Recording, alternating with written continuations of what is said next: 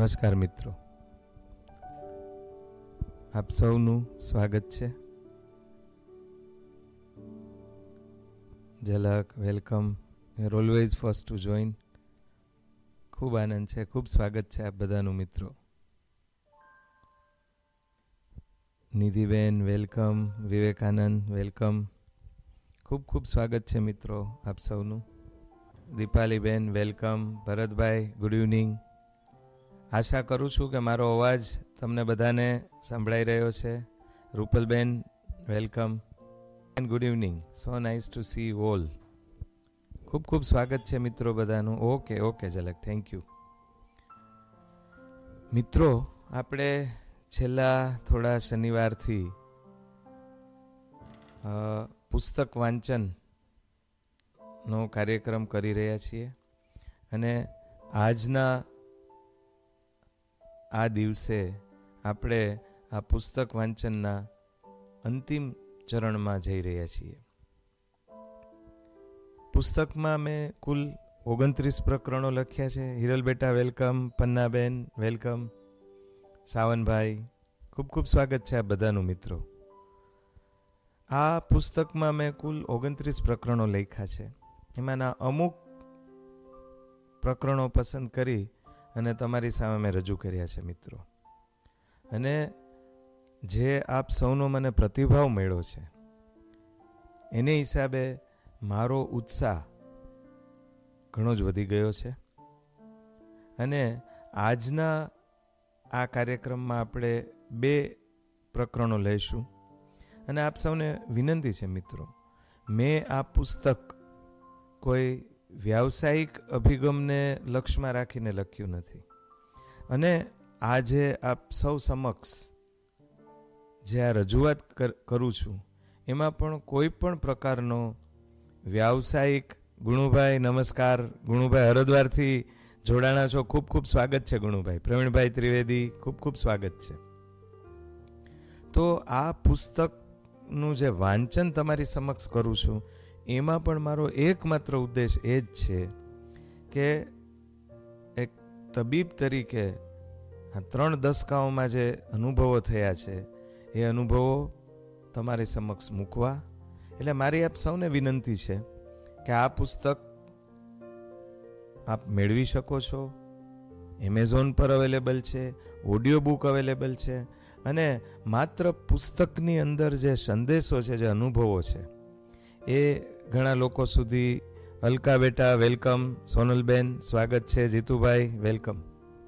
એટલે ફરીથી હું આપને કહું છું કે આ પુસ્તક લખવા પાછળનો, કે આ વાંચન પાછળનો મારો એકમાત્ર ધ્યેય, જે મારા ગુરુદેવ શ્રી સત્યસાઈ બાબાના આશીર્વાદથી જે અનુભવો થયા છે, એ આપ સુધી પહોંચાડવાના છે અને જેટલા વધારે લોકો સુધી પહોંચી શકે, એકમાત્ર ઉદ્દેશથી આ આજનું આપણે પુસ્તક વાંચનનું અંતિમ સત્ર કરી રહ્યા છીએ.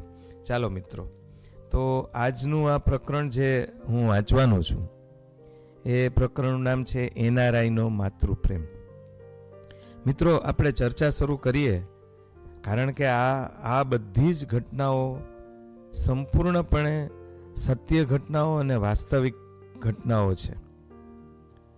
એટલે, આ જ્યારે પુસ્તક મેં લખવાનું ચાલુ કર્યું ત્યારે શરૂઆતમાં જે જે પાત્રોના મેં આમાં પ્રકરણો લખેલા છે, એમની મંજૂરી નહોતી મેળવી. એટલે શરૂઆતમાં મેં એવું વિચાર્યું હતું કે આ પાત્રોના નામ બદલી નાખવા. અને અમુક પ્રકરણોમાં જ્યાં હું પાત્રો સુધી પહોંચી નથી શક્યો, ત્યાં મેં નામ પણ બદલેલા છે. આ પ્રકરણ મેં જ્યારે લખી લીધું, ત્યારે મેં મારા મિત્ર શ્રી સતીશભાઈ દોશીની મંજૂરી નહોતી લીધી. અને એટલે મેં આ પ્રકરણમાં એમના માતુશ્રી વિશે જે લખ્યું છે, એમાં એમનું નામ નિર્મળાબેન લખેલું. એટલે પહેલાં તો સતીશભાઈની માફી માગી લઉં છું કે તમારી મંજૂરી મળ્યા પહેલાં પ્રકરણ લખાઈ ગયું હતું, એટલે શરત ચૂકથી નામ બદલવાનું રહી ગયું છે. પણ આજે અચૂક આખા પ્રકરણમાં આપના માતુશ્રી તારાબેનને યાદ કરી અને આ પ્રકરણ ચાલુ કરું છું. તો મિત્રો વિદેશમાં વસતા ઘણા ભારતીયોના માતા પિતા દેશમાં જ સ્થાયી થયા હોય છે અને સંતાનો સમયાંતરે તેમની મુલાકાત લેતા હોય છે. આર્થિક રીતે સક્ષમ આ સંતાનો વડીલોની સંભાળ અને સારવાર ખંતથી નિભાવતા હોય છે. આ એ સમયની વાત છે જ્યારે હું રાજકોટ ખાતેની Shri N M Virani hospital સાથે માનદ ફિઝિશિયન તરીકે સંલગ્ન હતો. શનિવારની રાત્રે અગિયાર વાગ્યાની આજુબાજુ પંચોતેર વર્ષના એક માજી તારાબેન બેભાન અવસ્થામાં મારી દેખરેખ હેઠળ દાખલ થયા. મેં તરત જ તેમને તપાસ્યા. તેમની પરિસ્થિતિ ખાસી નાજુક હતી. વર્ષોથી ડાયાબિટીસ બ્લડ પ્રેશરના દર્દી હતા.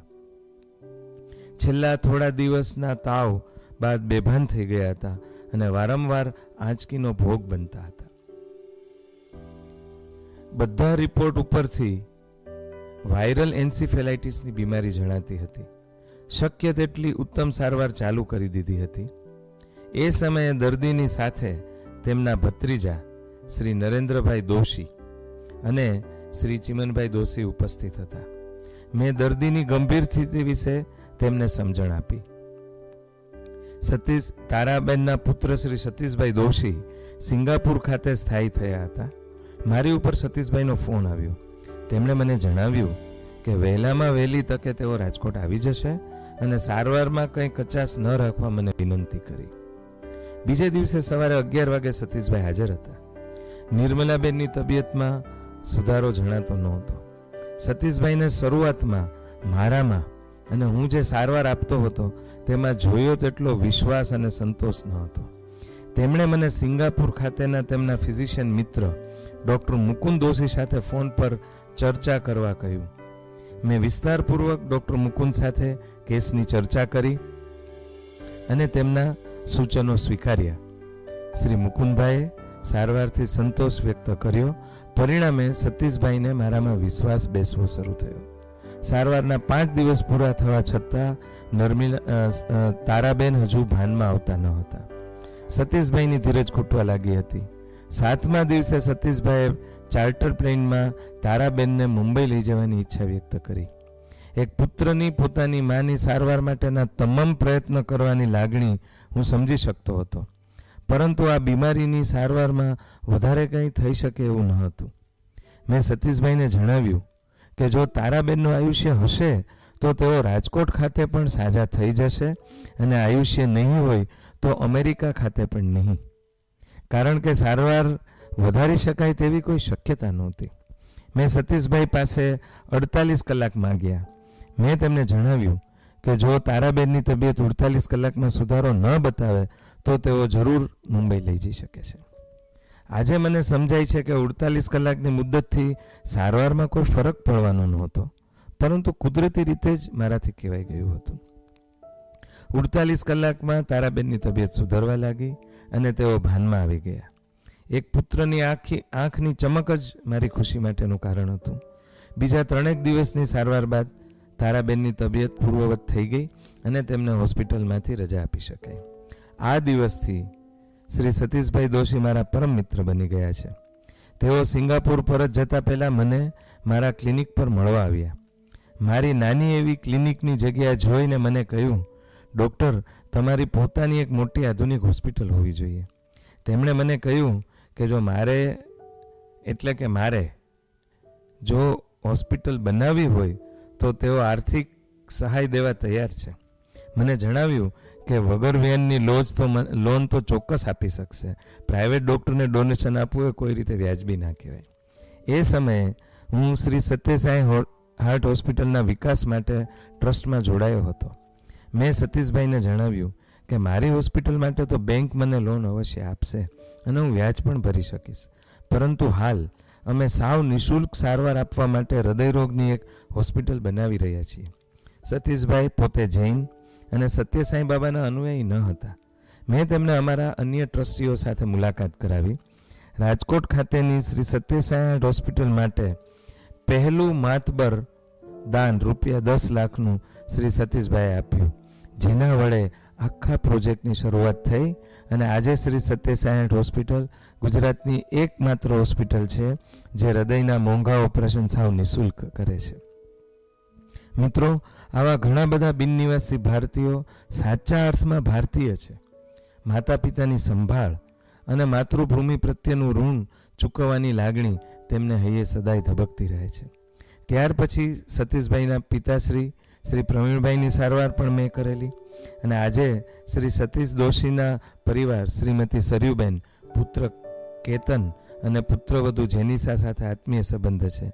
ભારતના આવા પુત્ર અને કુટુંબને મારા સલામ. મિત્રો, આ એક અનુભવ. મેં એક તારણ મારા આટલા વર્ષોના અનુભવમાં જોયેલું છે કે જેટલા આપણા એનઆરઆઈ મિત્રો વિદેશમાં વસેલા છે તે તમામના હૈયે દેશ માટેની લાગણી અને દેશ માટે કંઈક કરી છૂટવાની ભાવના વસેલી છે. તમામ એનઆરઆઈ લોકોમાં મેં આ વસ્તુ જોયેલી છે. અને મેં, હું નસીબદાર છું કે આવા એનઆરઆઈના સંપર્કમાં હું આવી શક્યો અને આવા એક સારા કાર્યમાં નિમિત્ત બની શક્યો. મિત્રો, હવે, એટલે આ તબક્કે ફરીથી હું સતીશભાઈની માફી માગી લઉં છું કે પુસ્તકમાં એમના માતુશ્રી તારાબેનનું નામ મેં બદલી નાખેલું. અને આપ સૌની મંજૂરી લઉં છું કે હું પ્રયત્ન કરું છું કે આ પુસ્તક હું ઇંગ્લિશ ભાષામાં મારા જ મૂળભૂત શૈલીમાં લખવાની કોશિશ કરી રહ્યો છું. અને આશા છે કે જો ઇંગ્લિશમાં પુસ્તક હું પૂરું કરી શકીશ તો પ્રકરણમાં નિર્મલાબેનનું નામ સાચું તારાબેન જ આવશે. મિત્રો, હવે આ આપણા જે પુસ્તક વાંચનના તમામ સત્રો છે, એમાંનું અંતિમ સત્રનું આ અંતિમ પ્રકરણ આપની સમક્ષ રજૂ કરવા જઈ રહ્યો છું. અને આ પ્રકરણ મેં મારા તબીબી વ્યવસાયની આધ્યાત્મિક અનુભૂતિની ચરમસીમા સમાન ગણેલું છે, મિત્રો. કારણ કે એક ડૉક્ટર પોતાના ક્લિનિકમાં દર્દીઓની સારવાર કરતાં કરતાં આવી આધ્યાત્મિક અનુભૂતિઓ કરી શકે એ ખરેખર બહુ આશ્ચર્યજનક છે અને મારા માટે બહુ સુખદ આશ્ચર્ય છે. તો ચાલો પહેલાં આ પ્રકરણ વાંચીએ અને પછી થોડી એના વિશે ચર્ચા કરીશું. બચપણથી જ મારા માતા પિતાના ધાર્મિક સંસ્કારોને કારણે આધ્યાત્મિક વાંચન અને ચિંતન એ મારી આદત હતી. મારા પિતાશ્રી શ્રી સત્ય સાંઈ બાબાના પરમ અને પ્રખર ભક્ત હતા. શ્રી સત્ય સાંઈ બાબા એક ચમત્કારિક વિભૂતિ હોવાને કારણે થોડા વિવાદાસ્પદ પણ હતા. મારા બાળપણમાં જે તે સમયે આ વિવાદ અને ટીકાઓ મને તકલીફ આપતા. સમયાંતરે જુદા જુદા સંપ્રદાયોની માહિતી મળતા મને ઘણા પ્રશ્નો ઉદ્ભવતા. ભારત દેશમાં તો અનેક સંપ્રદાયો અસ્તિત્વ ધરાવે છે.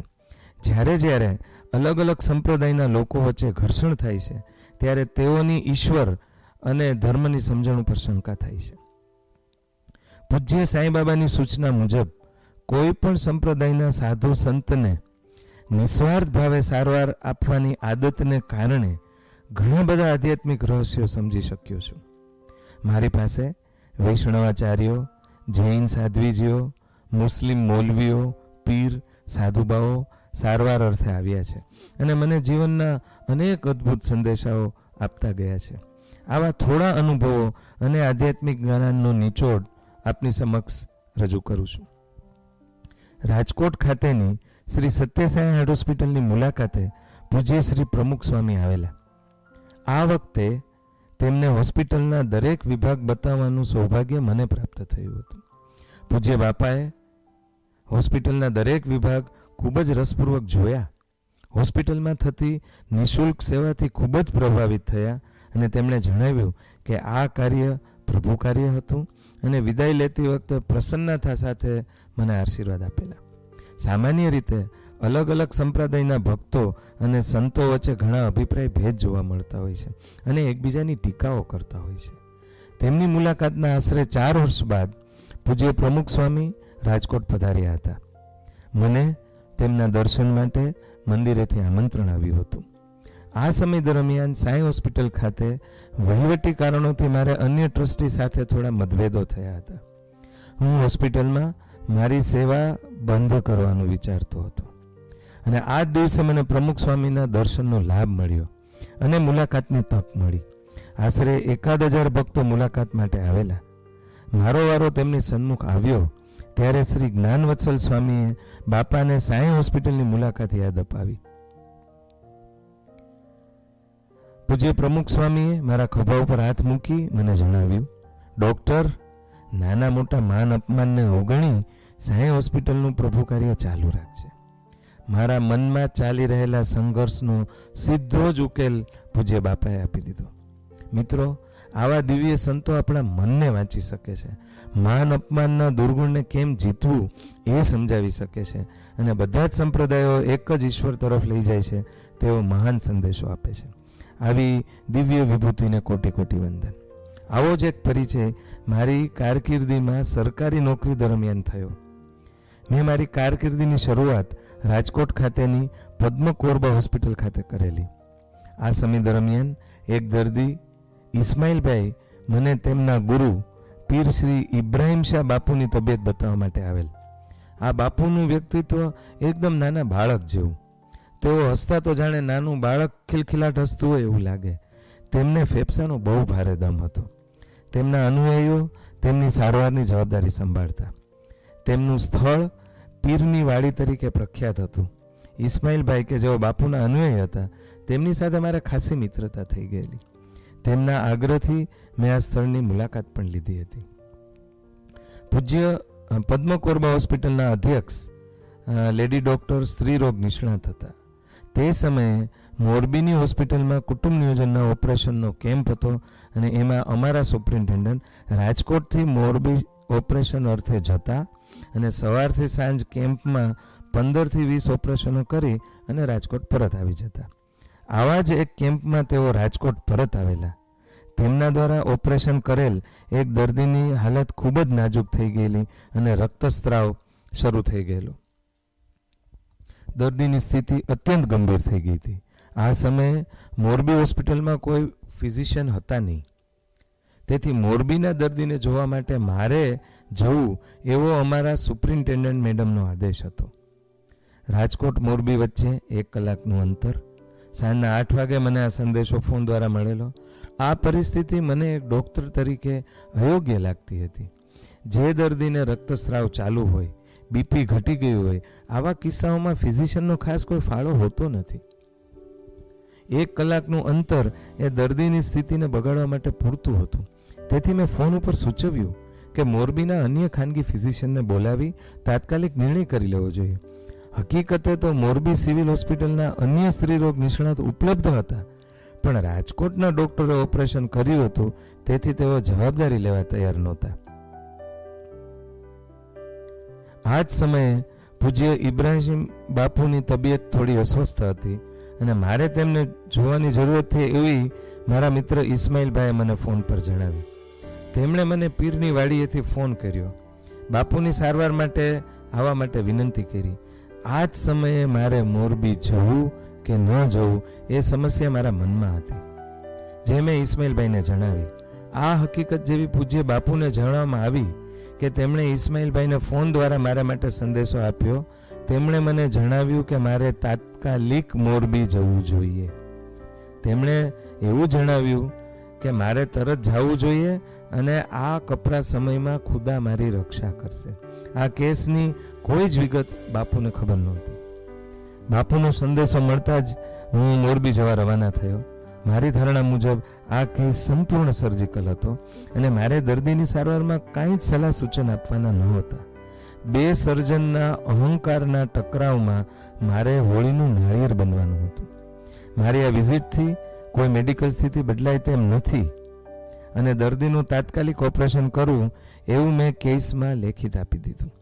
ત્યારબાદ અમારા સુપ્રિન્ટેન્ડન્ટ મેડમ ફરીથી મોરબી ગયા.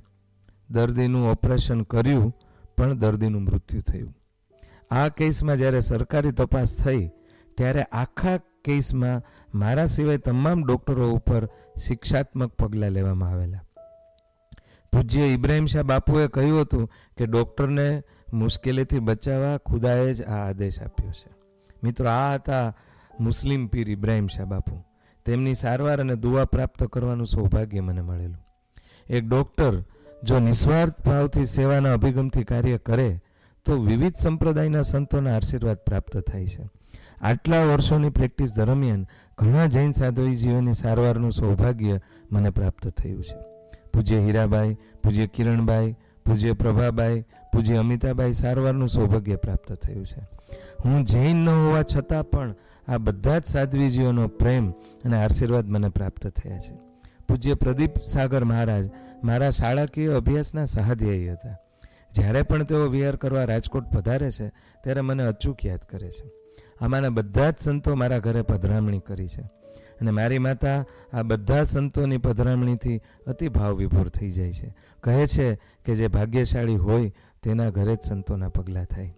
જૈન સાધુ સાધ્વીજીઓની કઠોર તપશ્ચર્યા હંમેશા મારા માટે સમજવી અઘરી રહી છે. પરંતુ પૂજ્ય અમિતાભાઈ, પૂજ્ય પ્રદીપજીએ તેમના અદ્ભુત જ્ઞાન વડે મારી ઘણી શંકાઓનું સમાધાન કર્યું છે.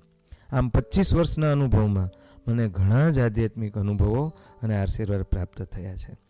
આ તમામ અનુભવોમાંથી હું નીચેની બાબત સમજ્યો છું. મિત્રો, આ જે છેલ્લો પેરેગ્રાફ છે, એ મારા આધ્યાત્મિક અનુભૂતિનો નિચોડ છે કે સમગ્ર સૃષ્ટિને સંચાલિત કરતી એકમાત્ર શક્તિ એ જ ઈશ્વર છે. પૃથ્વીના ગોળાને જે હવામાં તરતો રાખી અને પરિભ્રમણ કરવાની શક્તિ આપે છે, એ ઈશ્વર છે. આ જ શક્તિ આંશિક રીતે પૃથ્વી પરના તમામ આત્માઓમાં વસેલી છે. જેટલા સંપ્રદાયો અને ધર્મો છે તે માનવ સર્જિત છે. દરેક સંપ્રદાયમાં ઈશ્વરીય શક્તિનો વિશેષ જથ્થો લઈને જે અવતરિત થાય છે, પણ તમામ રસ્તાઓ અંતે એક જ મંજિલે લઈ જાય છે અને તે તમામ એક જ શક્તિના સ્વરૂપો છે. જો ઈશ્વર જ સંપ્રદાય અથવા ધર્મનું આયોજન કરતો હોત, તો માનવ રચનામાં ધર્મ મુજબ અવશ્ય ભેદ રાખત. મુસ્લિમોનું બ્લડ ગ્રુપ એ જૈનોનું બ્લડ ગ્રુપ બી ક્રિશ્ચનોનું સી અને આવી રીતે. પરંતુ એક મુસ્લિમ વ્યક્તિ અન્ય કોઈ સંપ્રદાયના વ્યક્તિને લોહી આપી શકે છે. શરીરની આંતરિક રચના ઈશ્વરે તમામ માનવોની સરખી બનાવી છે. પૂર્વ માહિતી વગર કોઈ તાજા જન્મેલા બાળક તમારા ખોળામાં મૂકવામાં આવે તો તમે એનો ધર્મ કહી શકશો? આ જ સિદ્ધાંતને સાર્થક કરતા આચરણો વિવિધ સંપ્રદાયના ગુરુઓમાં મેં જોયા છે. અને આશીર્વાદ મેળવેલા છે. આ મહાન સત્ય સમજાવવા બદલ પ્રત્યેકને મારા વંદન.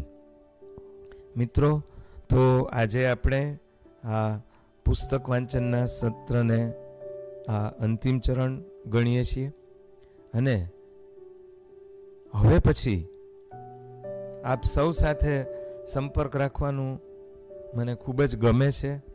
આપ સૌના પ્રત્યક્ષ આશીર્વાદ મળે છે એ મારા માટે ખૂબ આનંદની વાત છે. એટલે હવે હું આપ સૌ પાસે સૂચનો માગું છું કે હવે પછીના શનિવારે જે બે ત્રણ સૂચનો આપની સામેથી અપેક્ષા રાખું છું કે એક તો શનો સમય આપ સૌને અનુકૂળ લાગે છે. બીજું કે આ જે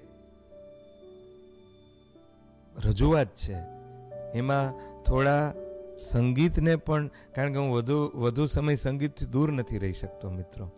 તો સંગીતને પણ આમાં આપણે સાથે ચોક્કસ જોડીશું. સંગીતનો પણ આમાં ચોક્કસ ફાળો રહેશે. એટલે આપ સૌના સૂચનો હું માગું છું કે હવે પછીના દર શનિવારના કાર્યક્રમનો સમય, વિષય અને ચર્ચાઓ. મેં થોડું વિચાર્યું છે કે આપણા સમાજમાં જે બહુ સામાજિક રીતે કર્મયોગી છે, એવા અમુક લોકોને સાથે, એમની સાથે જીવંત વાર્તાલાપ કરી અને આપના સુધી સંદેશો પહોંચાડવો એવો પ્રયત્ન કરવાની કોશિશ છે. એટલે આવનારા સમયમાં આવા થોડા કાર્યક્રમો આપણે સાથે જોડીશું.